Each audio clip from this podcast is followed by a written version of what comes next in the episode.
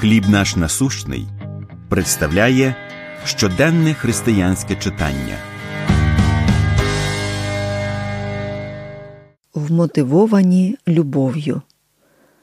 1 Коринтян 13.3 Коли я любові не маю, то пожитку не матиму жодного. Джим і Ланіда закохалися один в одного ще в коледжі. Вони одружилися, і їхнє життя було щасливим протягом багатьох років. Потім Ланіда почала дивно поводитись, губитися і забувати про заплановані зустрічі. У 47 років їй поставили діагноз хвороба Альцгеймера на ранній стадії.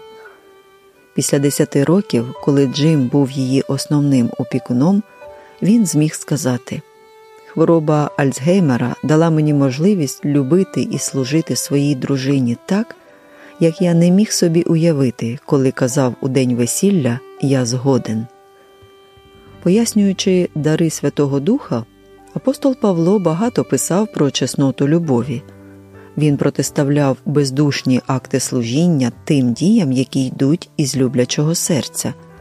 Сильне слово то добре, писав Павло але без любові воно подібне до безглуздого шуму. Коли я віддам своє тіло на спалення та любові не маю, то пожитку не матиму жодного.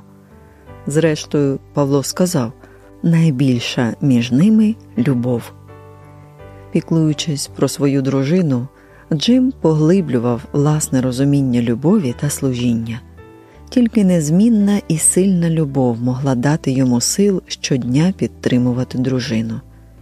Втім, єдиним досконалим прикладом жертовної любові слугує Божа любов до нас, яка спонукала Його послати Ісуса померти за наші гріхи.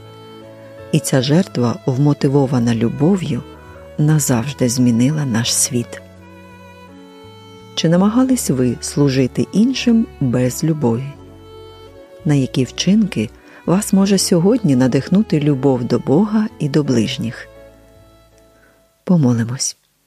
Дорогий Боже, дякую за Твою любов до мене.